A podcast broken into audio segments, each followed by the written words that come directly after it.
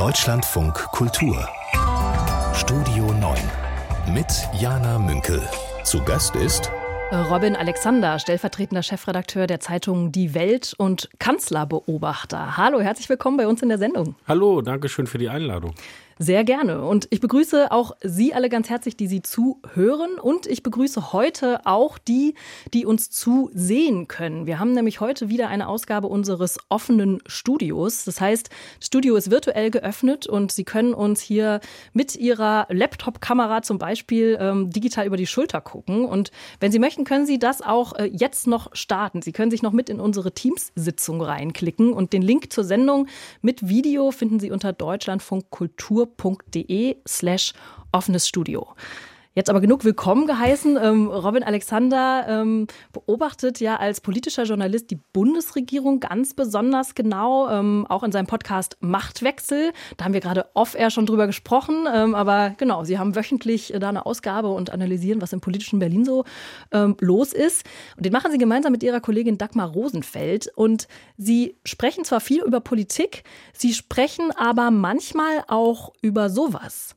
Ich war noch niemals in New York, ich war noch niemals auf Hawaii, ging nie durch San Francisco in zerrissenen Jeans.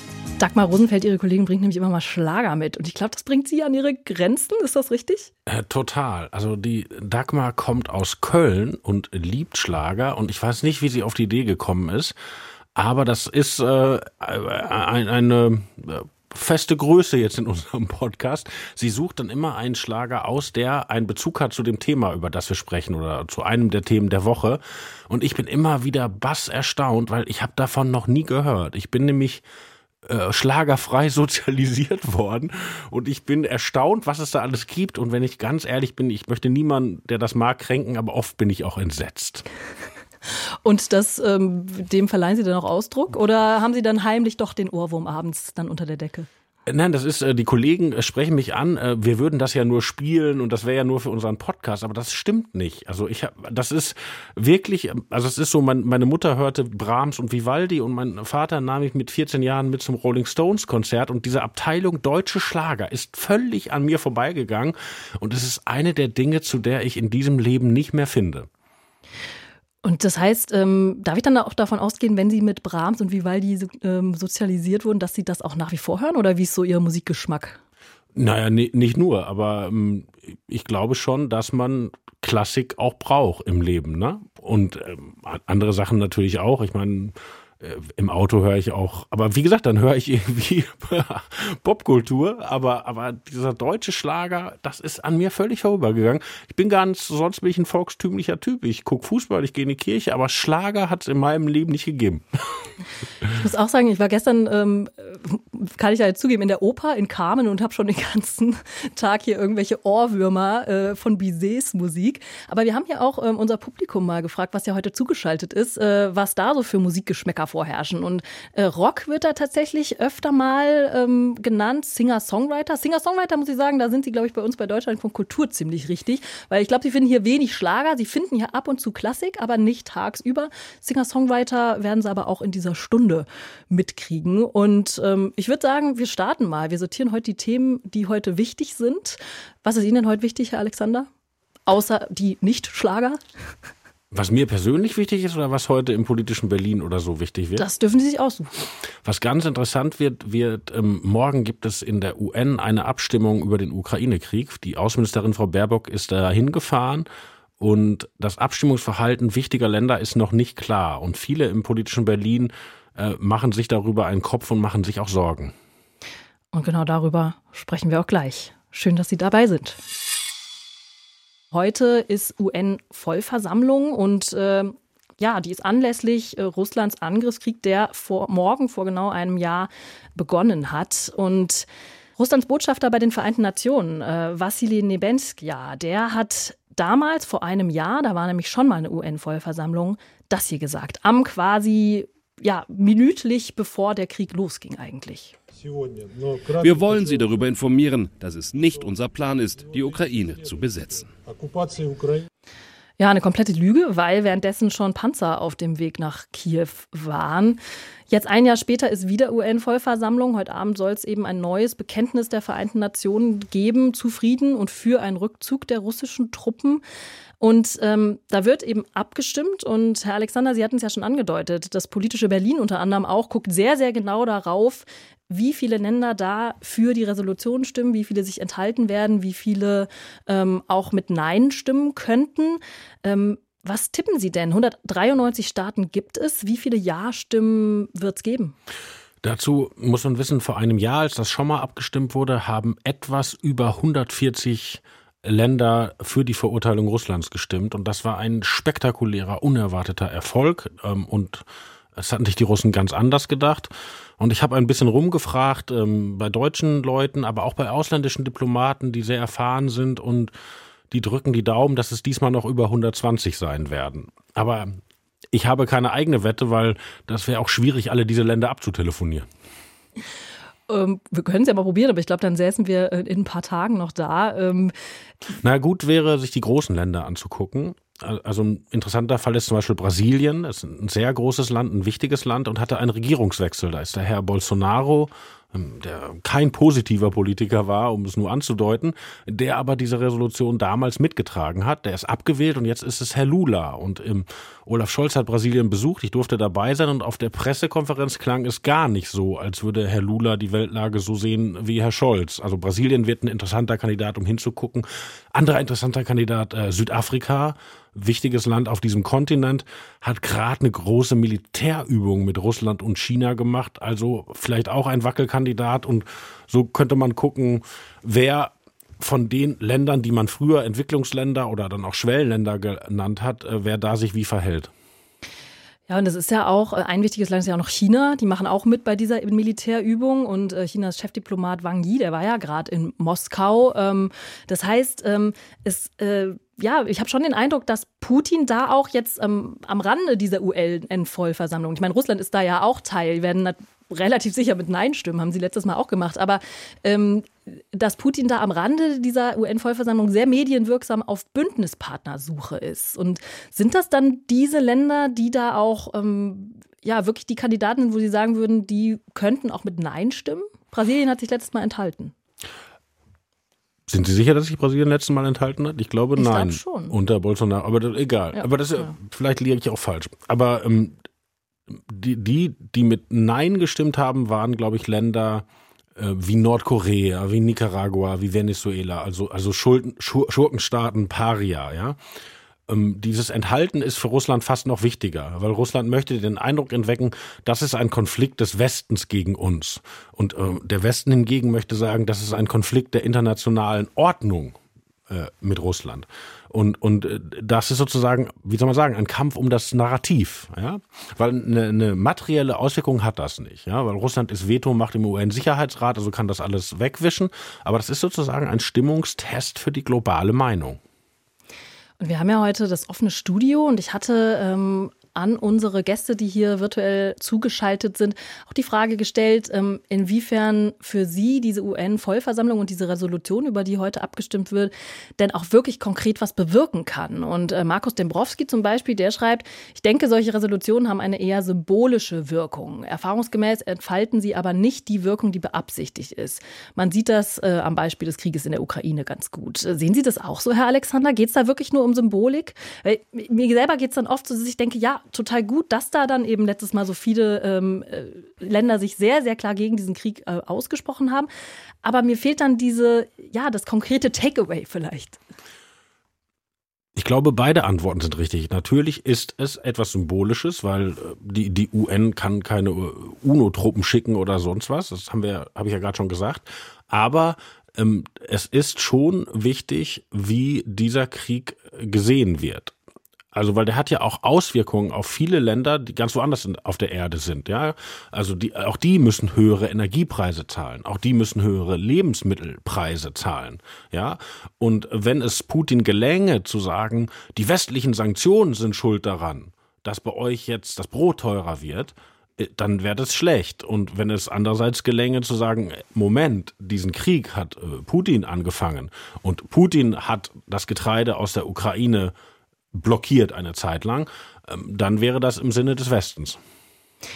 Jetzt ist es in Südafrika tatsächlich so. Die haben, äh, glaube ich, sehr, sehr viel mehr Öl jetzt importiert ähm, aus Russland, sind, glaube ich, da jetzt an Rang 4 oder so äh, als vorher. Das heißt eigentlich, das, was Sie gesagt haben, ist ja schon Realität. Also Südafrika zum Beispiel hat ja dann jetzt verstanden, ah, da gibt's äh, Öl, äh, das können wir nutzen und das ist natürlich für Russland auch gut.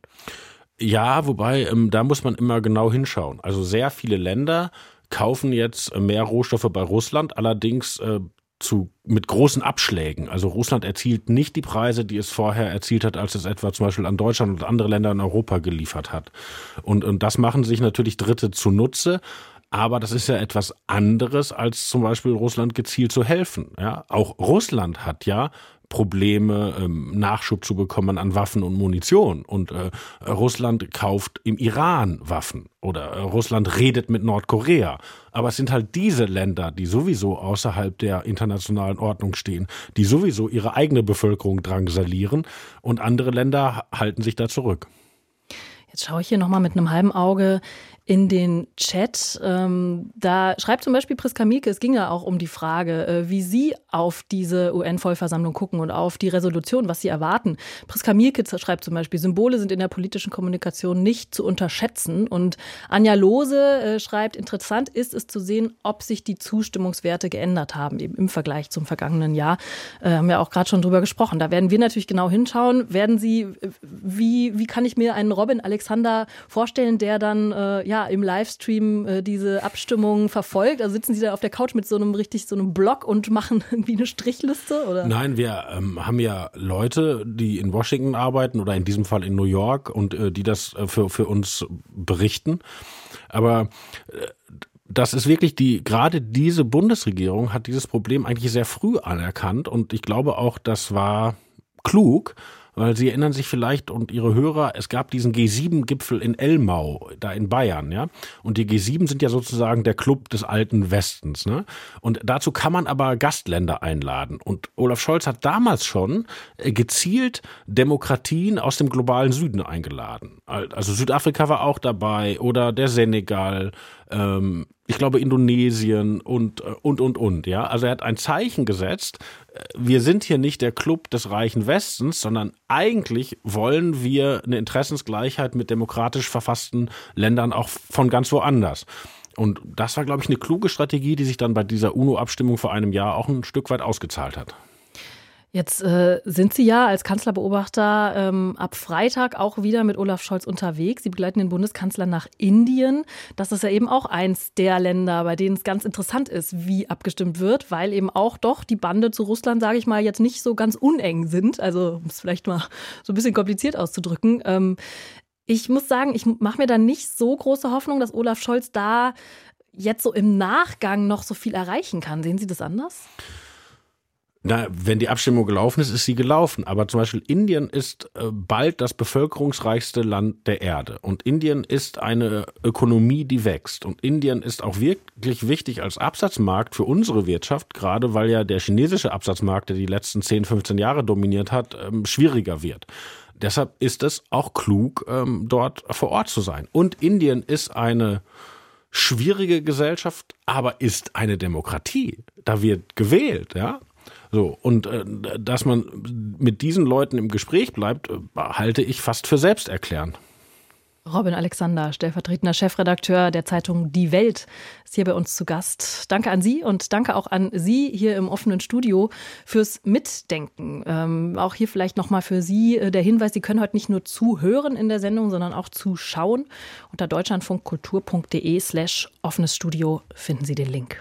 I remember every hour of my presence in the United Nations at that time, and I was still appealing to the United Nations, to every member state, to do everything possible to prevent the war.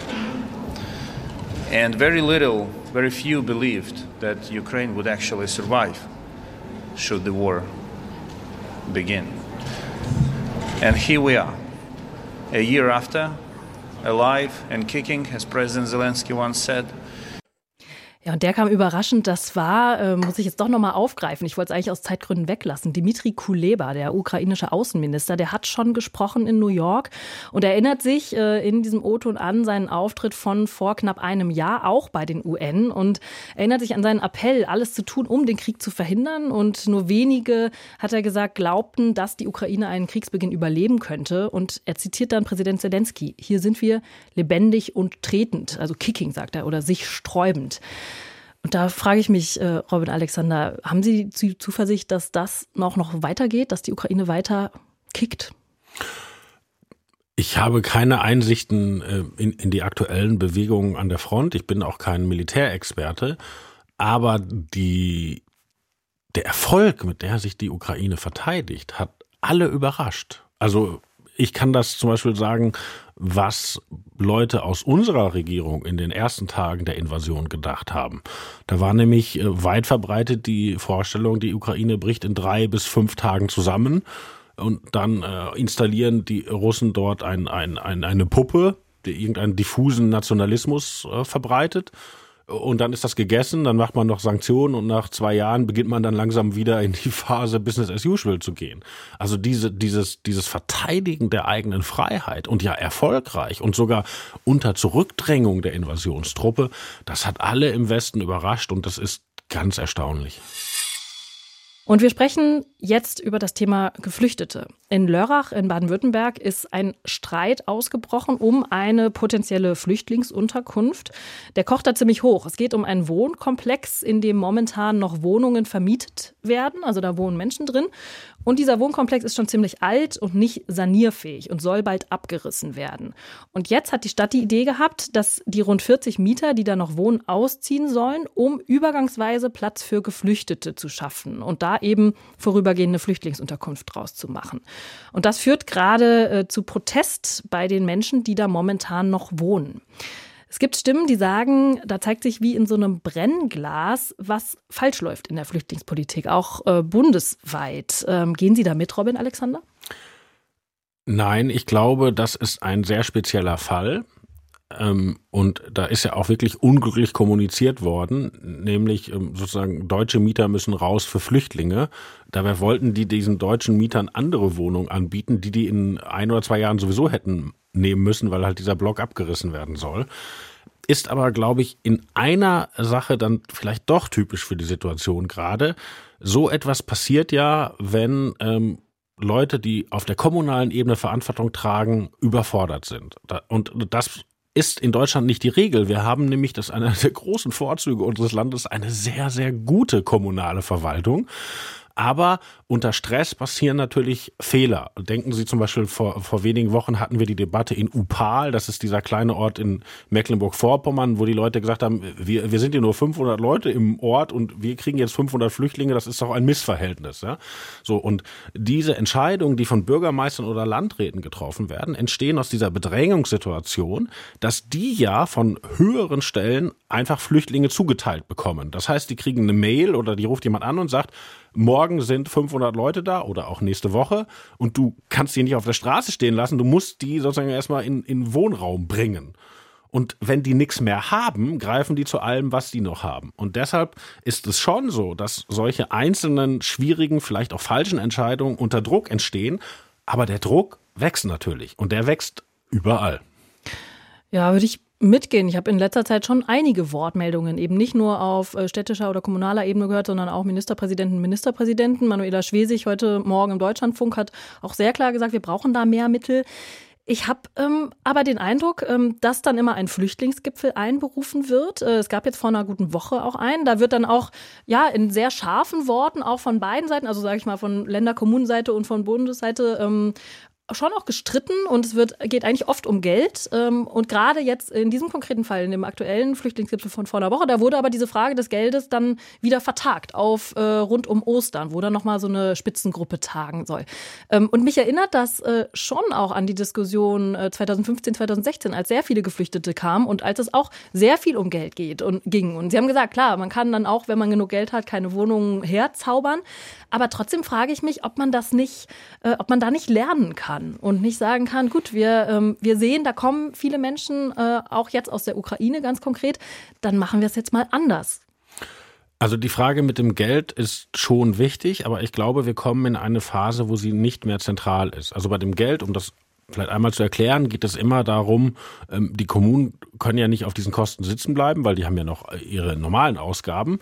Und der Bund äh, gibt dann Geld. Dieses Geld muss aber über die Länder ausgereicht werden. Das ist äh, sozusagen vom Grundgesetz so vorgeschrieben. Und da gibt es dann auch konkurrierende Modelle, ob man das pro Kopf macht oder anders abrechnet und so weiter. Aber jetzt kommen wir in die Phase, wo man es auch nicht mehr mit Geld lösen kann.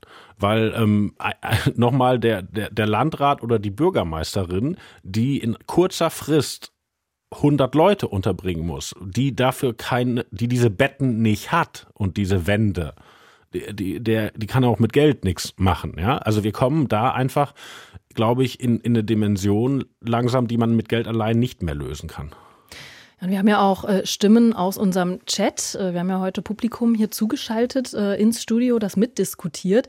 Ähm, da sind auch einige ähm, ja ihrer Meinung, dass eben in Lörrach man jetzt trotzdem nicht sagen kann, in Lörrach, das war jetzt äh, für das bundesweite Problem komplett ein Pass pro Toto, weil eben auch einige jetzt hier sagen, ja, das war eine Frage der angemessenen Kommunikation. Ähm, und es gibt auch einen ähm, Vorschlag, äh, Sie gesagt haben, ja, man kann ohne Wohnraum nicht so viel machen. Ähm, da äh, sagt eine Hörerin, Hörerin, ähm, ein Ansatz, der meiner Meinung nach zu wenig verfolgt wird, ist, ungenutzte Büroflächen in Wohnraum umzuwidmen. Das ist zwar nicht immer möglich, müsste aber bei dem aktuellen Leerstand zumindest angedacht werden. Brauchst da nicht dann manchmal einfach politisch auch solche pragmatischen Dinge, die man einfach auch relativ schnell umsetzen kann? Naja, die Antwort gibt sich ja, gibt sich ja selbst. Natürlich muss man pragmatisch sein. Also auch das äh, 2015 bei der legendären Pressekonferenz von der Kanzlerin Merkel, wo sie sagte, wir schaffen das. Da sollte eigentlich ihre Botschaft sein, äh, Deutschland soll weniger bürokratisch werden. Und da wurde hinter den Kulissen darum gerungen, ob man zum Beispiel aufgegebene Kasernen der amerikanischen Truppen in Deutschland ähm, unter Zurückstellung von, von äh, technischen Einwänden jetzt nutzen könnte für Flüchtlinge. Und das sind alles wichtige Fragen und richtige Fragen. Aber wenn man mit diesen Landräten und Bürgermeisterinnen spricht, dann sagen die mittlerweile auch, alles richtig, aber wir brauchen auch eine Debatte darüber, wie viele denn wann noch kommen, weil wie gesagt, auch, auch jenseits von Wohnraum, ja, also wenn die Kinder jetzt in die Klassen kommen, in die Schulklassen, das ist ja etwas, was sich sehr unterscheidet von 2015. Wir hatten 2015, 2016 eine Migration, die sehr stark von jungen Männern geprägt war. Jetzt haben wir aus der Ukraine, die Männer dürfen gar nicht ausreisen, sondern es kommen äh, Frauen mit Kindern. Ja? So, und jetzt kann man sagen, okay, wir geben euch mehr Geld, dann, dann könnt ihr neue Schulklassen aufmachen. Aber wir haben ja gar nicht die Lehrer oder die Räume. Ja, also, also Geld ist schon wichtig und das Rufen danach ist legitim, aber ich glaube, wir kommen in eine Situation, wo man auch mit Geld nicht mehr alles lösen kann. Gerade konkret nicht zum Thema Schule, aber zum Thema Kita gibt es einen Vorschlag aus Tübingen von Tübingens Oberbürgermeister äh, Boris Palmer.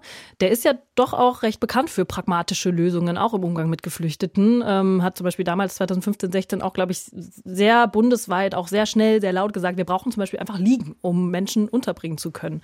Und der hat jetzt vorgeschlagen, weil in Tübingen gerade die Kita, äh, die Kita-Zeiten verkürzt werden wegen Personalmangel, dass die ukrainischen Kinder eben nicht in die Kita gehen gehen sollen, sondern in anderen Spielgruppen betreut werden. Was halten Sie denn von dem Vorschlag?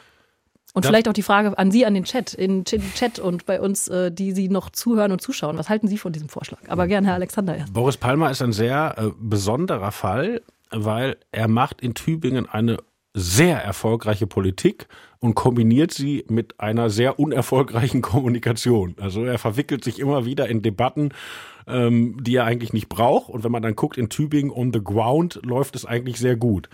Diesen konkreten Vorschlag habe ich jetzt ehrlich gesagt nicht verstanden, weil wenn man die ukrainischen Kinder aus den normalen Kita-Gruppen nimmt, in, wie, wie sagten Sie, Spielgruppen, dann müssen die auch trotzdem betreut werden, oder? Also von daher habe ich nicht ganz verstanden, wo da der Gewinn drin liegen soll. Man könnte sagen, da kam jetzt auch ein Vorschlag im Chat, äh, eher jetzt auf Schulen bezogen, vielleicht kommen ja auch ukrainische Lehrerinnen und Lehrer. Ähm, vielleicht äh, sind ja eben auch unter denen, die gekommen sind, Menschen, die sagen, ja, ich habe die Kapazitäten und könnte das jetzt zumindest erstmal übergangsweise übernehmen. Also ich weiß einen interessanten Fall aus, aus meiner persönlichen Umgebung. Da sind ukrainische Kinder in die Klassen gekommen, in der meine Kinder sind. Und dann gab es die Debatte, dass die Ukrainer ja versucht haben, ihr komplettes Schulsystem digital weiterlaufen zu lassen. Was also, auch, glaube ich, immer noch zum Teil läuft. Ja, also da, da hat, hat wirklich eine Frau aus teilweise aus dem Bunker, wenn, wenn, wenn die Russen wieder die Infrastruktur bombardiert haben, und sie bombardieren ja gezielt die zivile Infrastruktur, aus dem Bunker Zoom-Klassen angeboten für Kinder, die teilweise in anderen Bunkern saßen und teilweise eben in Deutschland und anderen Ländern.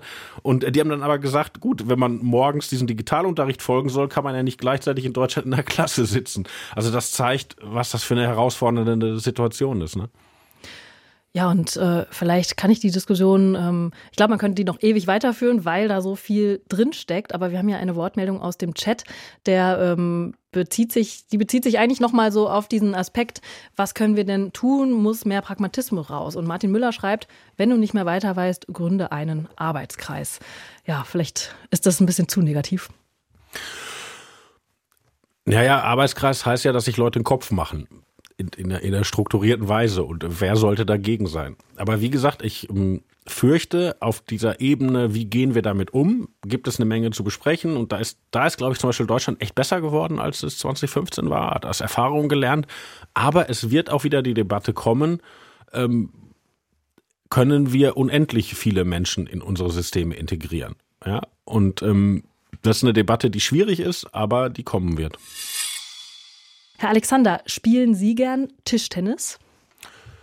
Ja, ich äh, wohne nämlich in einem äh, Haus, wo gegenüber ein Spielplatz ist, wo unter anderem zwei steinerne Tischtennisplatten stehen. Und im Sommer spielen wir da immer. Und mit Ihrer Familie oder ja. fordern Sie dann auch Freundinnen und Freunde raus? Nö, wir, wir, wir sind fünf zu Hause und wir machen dann Rundlauf. Wobei lustigerweise, äh, ich kenne das, Sie wissen, was Rundlauf ist, ne? Ja, ja. Und meine Kinder nennen das China. Das wird in Berlin so gesagt, auf den Schulen. Ich wusste gar nicht warum, weil äh, Chinesen machen die immer Rundlauf, das war mir nicht bekannt. Aber interessant. Aber ist das Gleiche. Rundlauf Stimmt. ist China in Berlin. Ich kenne das auch von meinen ostdeutschen Freunden, Freunden ja. ähm, okay, und das heißt, ja, sonst hätte ich mich jetzt gefragt, wer gewinnt denn immer? Aber doch, stimmt, beim Rundlauf gewinnt auch jemand. Sind Sie dann immer der Letzte, der da noch äh, die Krone sammelt? Na, früher, als sie noch klein waren, musste man die ja noch manchmal gewinnen lassen, so um die Psychodynamik der Familie intakt zu halten. Aber wir battlen da, weil ähm, meine Frau ist auch sehr sportlich, hat früher Handball gespielt und besiegt mich eigentlich in allem, nur in Tischtennis kann ich mithalten. Da ist umkämpft. Nicht schlecht. Und ich stelle Ihnen diese Frage natürlich nicht einfach so im luftleeren Raum, obwohl es auch schön ist, mit Ihnen äh, über Ihre Sportarten und Ihre Tischtennisplatte vor dem Haus zu sprechen. Ähm, aber wenn Sie so ein Tischtennisfreak sind, könnten Sie auch bald Rundlauf im Bundesgesundheitsministerium spielen. Denn Karl Lauterbach hatte vor zwei Tagen Geburtstag, er ist 60 geworden und sein Team hat ihm eine Tischtennisplatte fürs Büro geschenkt. Und die hat er dann auch stolz auf Twitter mit einem Foto präsentiert. Da hat er äh, dieses Foto gepostet und dann dazu geschrieben, dass da so viel zu tun ist, aber im Bundesgesundheitsministerium, dass niemand dort jemals zum Spielen käme, weil eben so viel zu tun ist. Ähm, also quasi so ein dickes, fettes Vielen Dank, aber nutzen werde ich dieses Geschenk niemals. Ähm, ich sag mal so, wegen wenigstens ist er ehrlich. Der Lauterbach ist richtig gut in Tischtennis. Der, der macht das immer und das kann der richtig. Ich glaube, das ist so ein klassisches Social-Media-Phänomen. Ein Berater hat gesagt, ach, wir machen die Tischtennisplatte, das kommt gut an. Und dann sagt er, nein, dann sagen die Leute, wir spielen hier im Ministerium und dann hat man sich auf diesen Kompromiss geeinigt.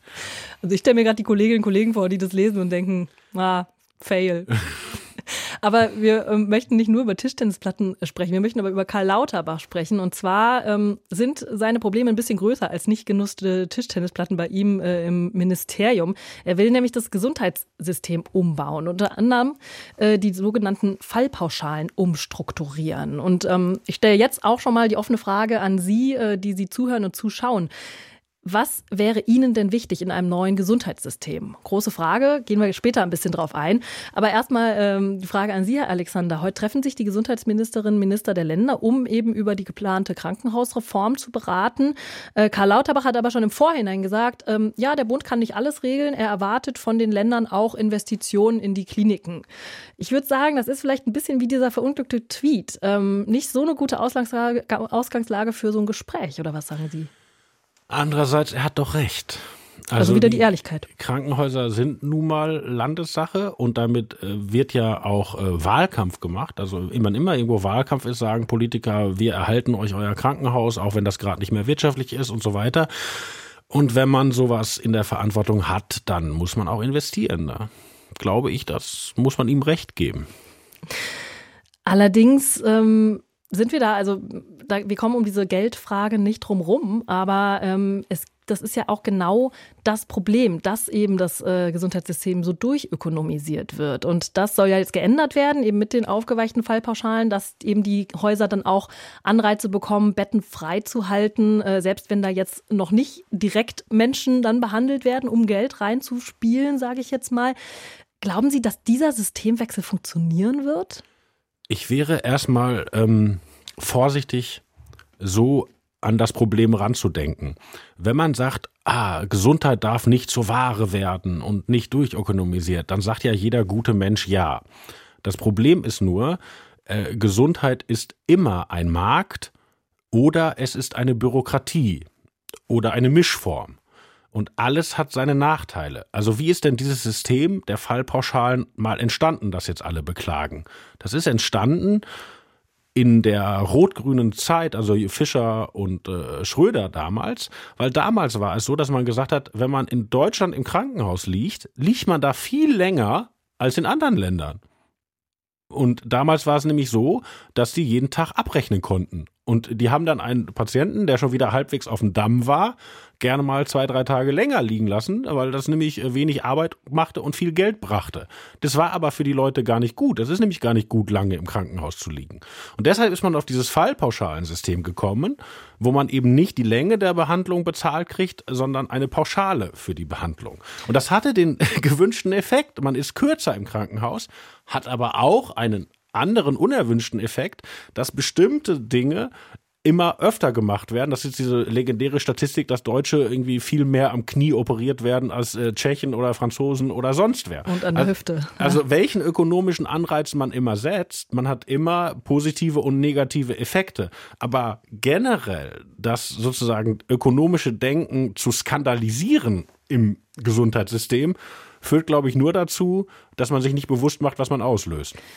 Da geht es ja dann aber unter anderem auch darum zu sagen, gut, wir äh, rationalisieren aus Kostengründen kleine Krankenhäuser weg ähm, und machen Spezialzentren drauf. Und da habe ich hier ähm, auch eine Meldung aus dem äh, Chat. Äh, eine Hörerin sagt, ja, mir ist aber gute und schnelle und vor allem flächendeckende Versorgung trotzdem wichtig. Äh, wer 50 oder mehr Kilometer zum nächsten Krankenhaus fahren muss, dem nutzt Spezialisierung wenig.